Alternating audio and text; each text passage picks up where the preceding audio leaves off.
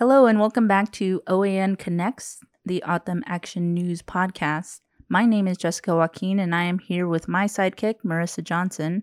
We are both reporters for the O'odham Action News, and our latest issue can be found at oodhamnews.org. That is O O D H A M N E W S dot O R G. You can go there and read that cover to cover. As always, if you have any story ideas or have any feedback whatsoever, please send us an email. How are you doing today, Marissa? I'm doing great. That's good to hear. That's good to hear. In these episodes, we like to hear more about community members and their stories. Today, Marissa has two stories uh, for us. Before we get into that, there are two things I would like to mention. In the February 6, 2020 issue of the O'odham Action News, we ran a photograph from Salt River Day School. The picture of youth were about 14 years of age and they were with teacher Mr. Walking Stick. This was a photo submitted by Christina Ray, and it was just a class photo. And we had asked our audience, we had asked our readers if they recognized anybody because we wanted to put a face to the name.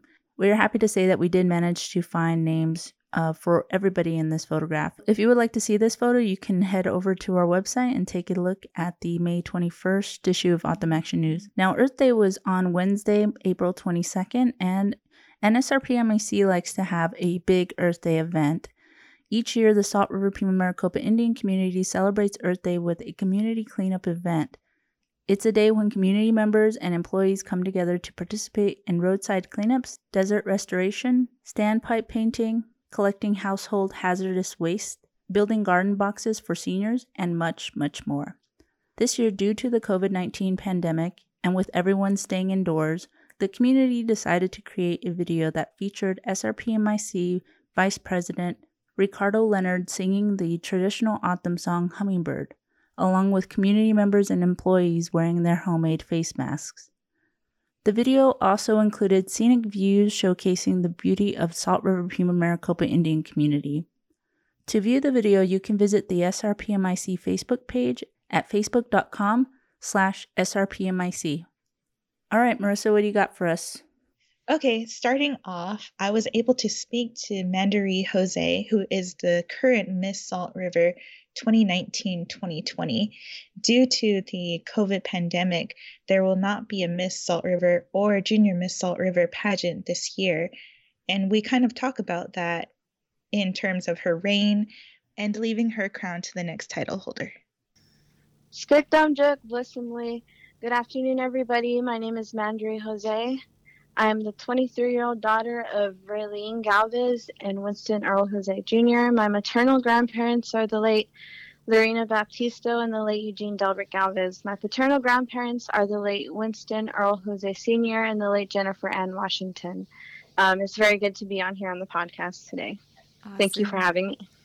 Thank you. Thank you to Mandarie. Thank you so much for joining us. Yeah, no problem. Alrighty, so let's get started with some questions I do have regarding the pageant. The Miss Salt River Pageant Committee, or the Miss Salt River Committee, did reach out and say that they were going to not be having a pageant this year. But can you tell us what they were going to do alternatively? Um, actually, I'm not entirely sure. I've been hearing um, different things here and there. I believe um, that there were a few instances where they did want to have one that was online where ladies would submit the videos for their talents, but I think ultimately they just went to passing down the crowns to our first attendants. Um, but in, in place of that, I think they are going to have me do a farewell video. Awesome. The upcoming royalty, what advice do you have to give to them? Actually not entirely sure. I we were uh, together a lot during our events throughout the year, so I think one thing ultimately I would say was to just for them to keep being themselves and to work better, to speak more and be more outgoing in front of crowds. Um, we, we did do a lot of events together, so I feel like we spent a lot of our reign together. So something I would say I think they would probably already know. yeah. And can you tell me a little bit about your platform this year and did it change because of COVID 19? I think it really did change. I mean, we're um, supposed to hold or host an event, and my, my platform for this year was cultural revitalization. And um, to our event, we were supposed to host an event based off of our platform, and being that um, I believe that our title it wasn't just just because uh, one one had the crown that our titles were more important than another. So when we were going to host our event, I wanted to do them together. So it was um, revitalizing culture through self-expression through the arts. So we wanted to host an event that was uh, for the artists in our community. We have a lot of uh, and Piipaash artists, but not from our communities that are well recognized. And I wanted to give the community a chance to be able to express themselves and display that, not only like our well known artists, but everyone all the way down to our children. That's so I think it I think it really changed and not being able to host that event due to the restrictions to COVID and just for the safety of everybody else, I think it, it definitely changed. Wow, that's amazing. I love that platform. I've never heard of it. And it's very unique and it brings the community together. Yes. It's very sad that that wasn't able to fall through, but that sounds like it would have been an amazing event. Yeah, we're kind of sad about it, but we understand uh, keeping our community safe, making sure everybody is healthy. It's very important to us as well. Speaking of COVID, how did um, that impact the end of your reign because of the events that had to be canceled or postponed, and then also with the postponing of the pageant? How did that affect you personally as a title holder?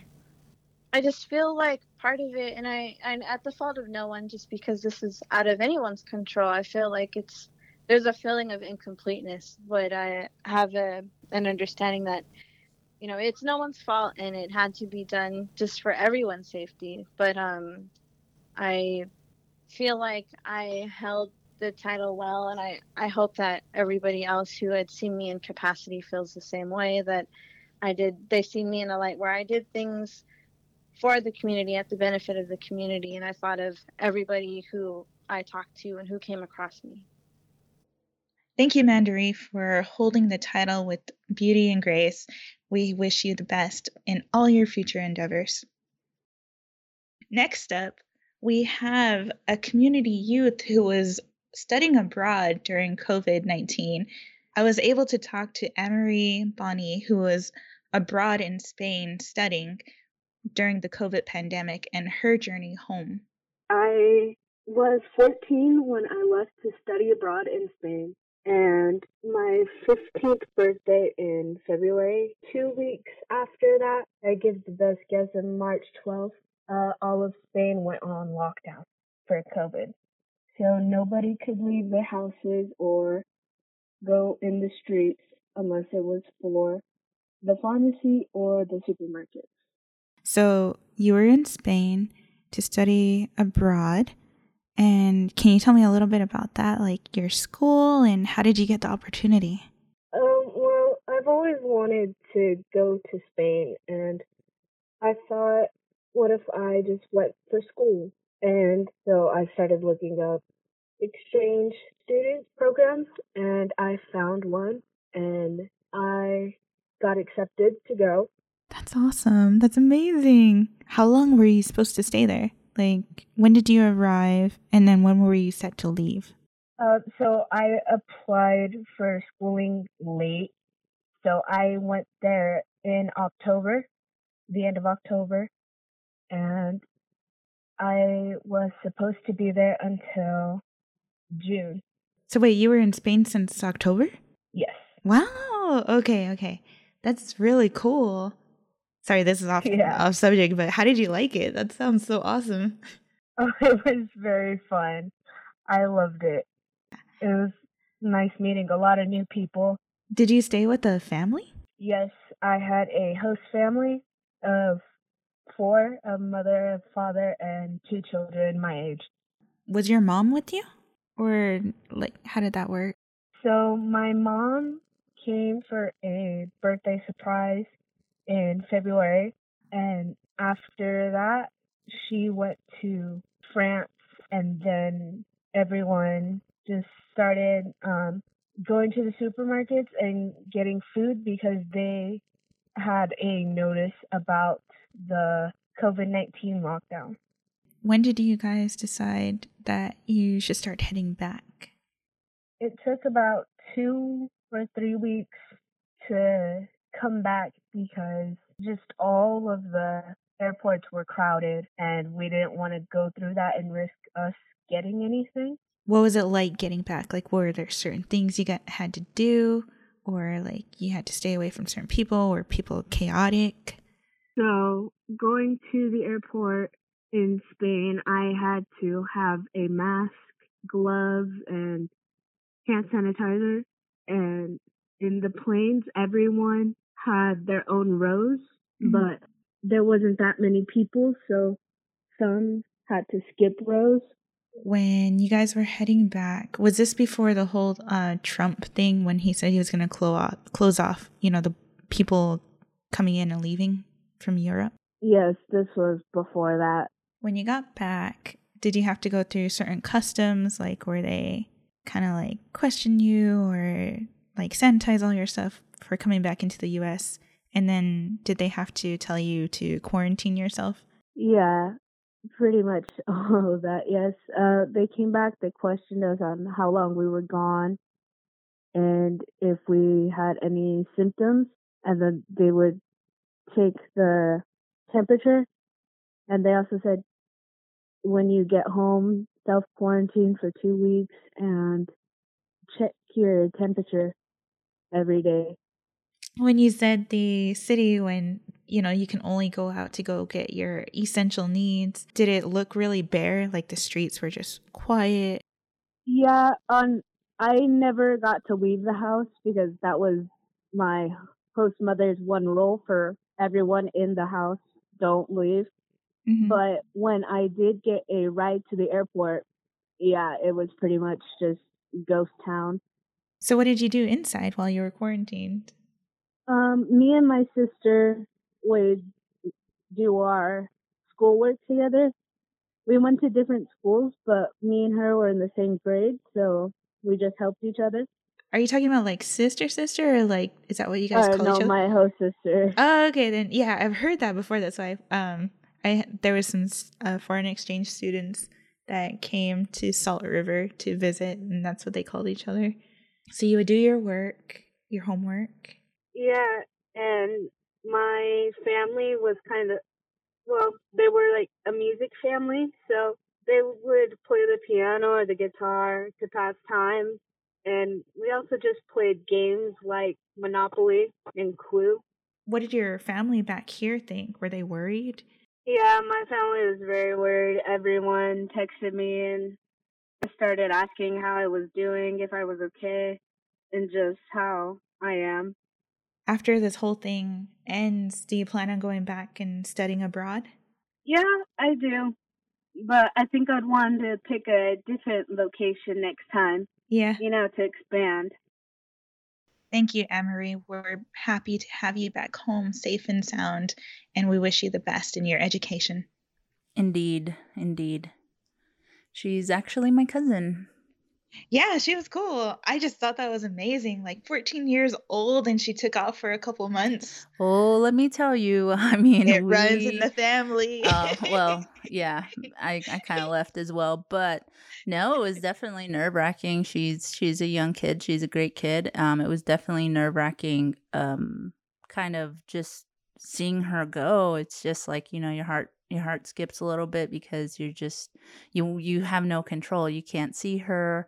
Um, luckily with social media social media is amazing. You know she was able to keep in touch with family and friends and it's been it's it was quite a journey not only for her but for the entire family. So that's pretty cool. Yeah i just think that's really inspiring being 14 years old and already knowing where you want to travel and being able to get up and go and do like she she mentioned that she just looked up a school and said i want to go there Hey, that does take a lot. That's no fear, man. That's just going for it. I mean, it takes me 20 minutes to get up out of bed to go log onto my computer and this this girl knows what she wants. yeah. Oh, that's I'm excited stuff. to see what she does. Yeah, me too. Me too. Great. Well, hey, so to all our listeners, do us a favor and send us some feedback. Um, we want to hear these really, really great, amazing stories from community members. We want to get more interviews done, and we need your help to do that. Please send us an email and let us know if you have story ideas or if you know somebody who is who is doing great things in their community, in our community, and let us know and we'll reach out. So send us an email. All right, Marissa. Well, thank you for joining me yet again. And uh, thank you so much to all, all of our listeners. And we'll catch you guys in the next episode. See ya. Bye.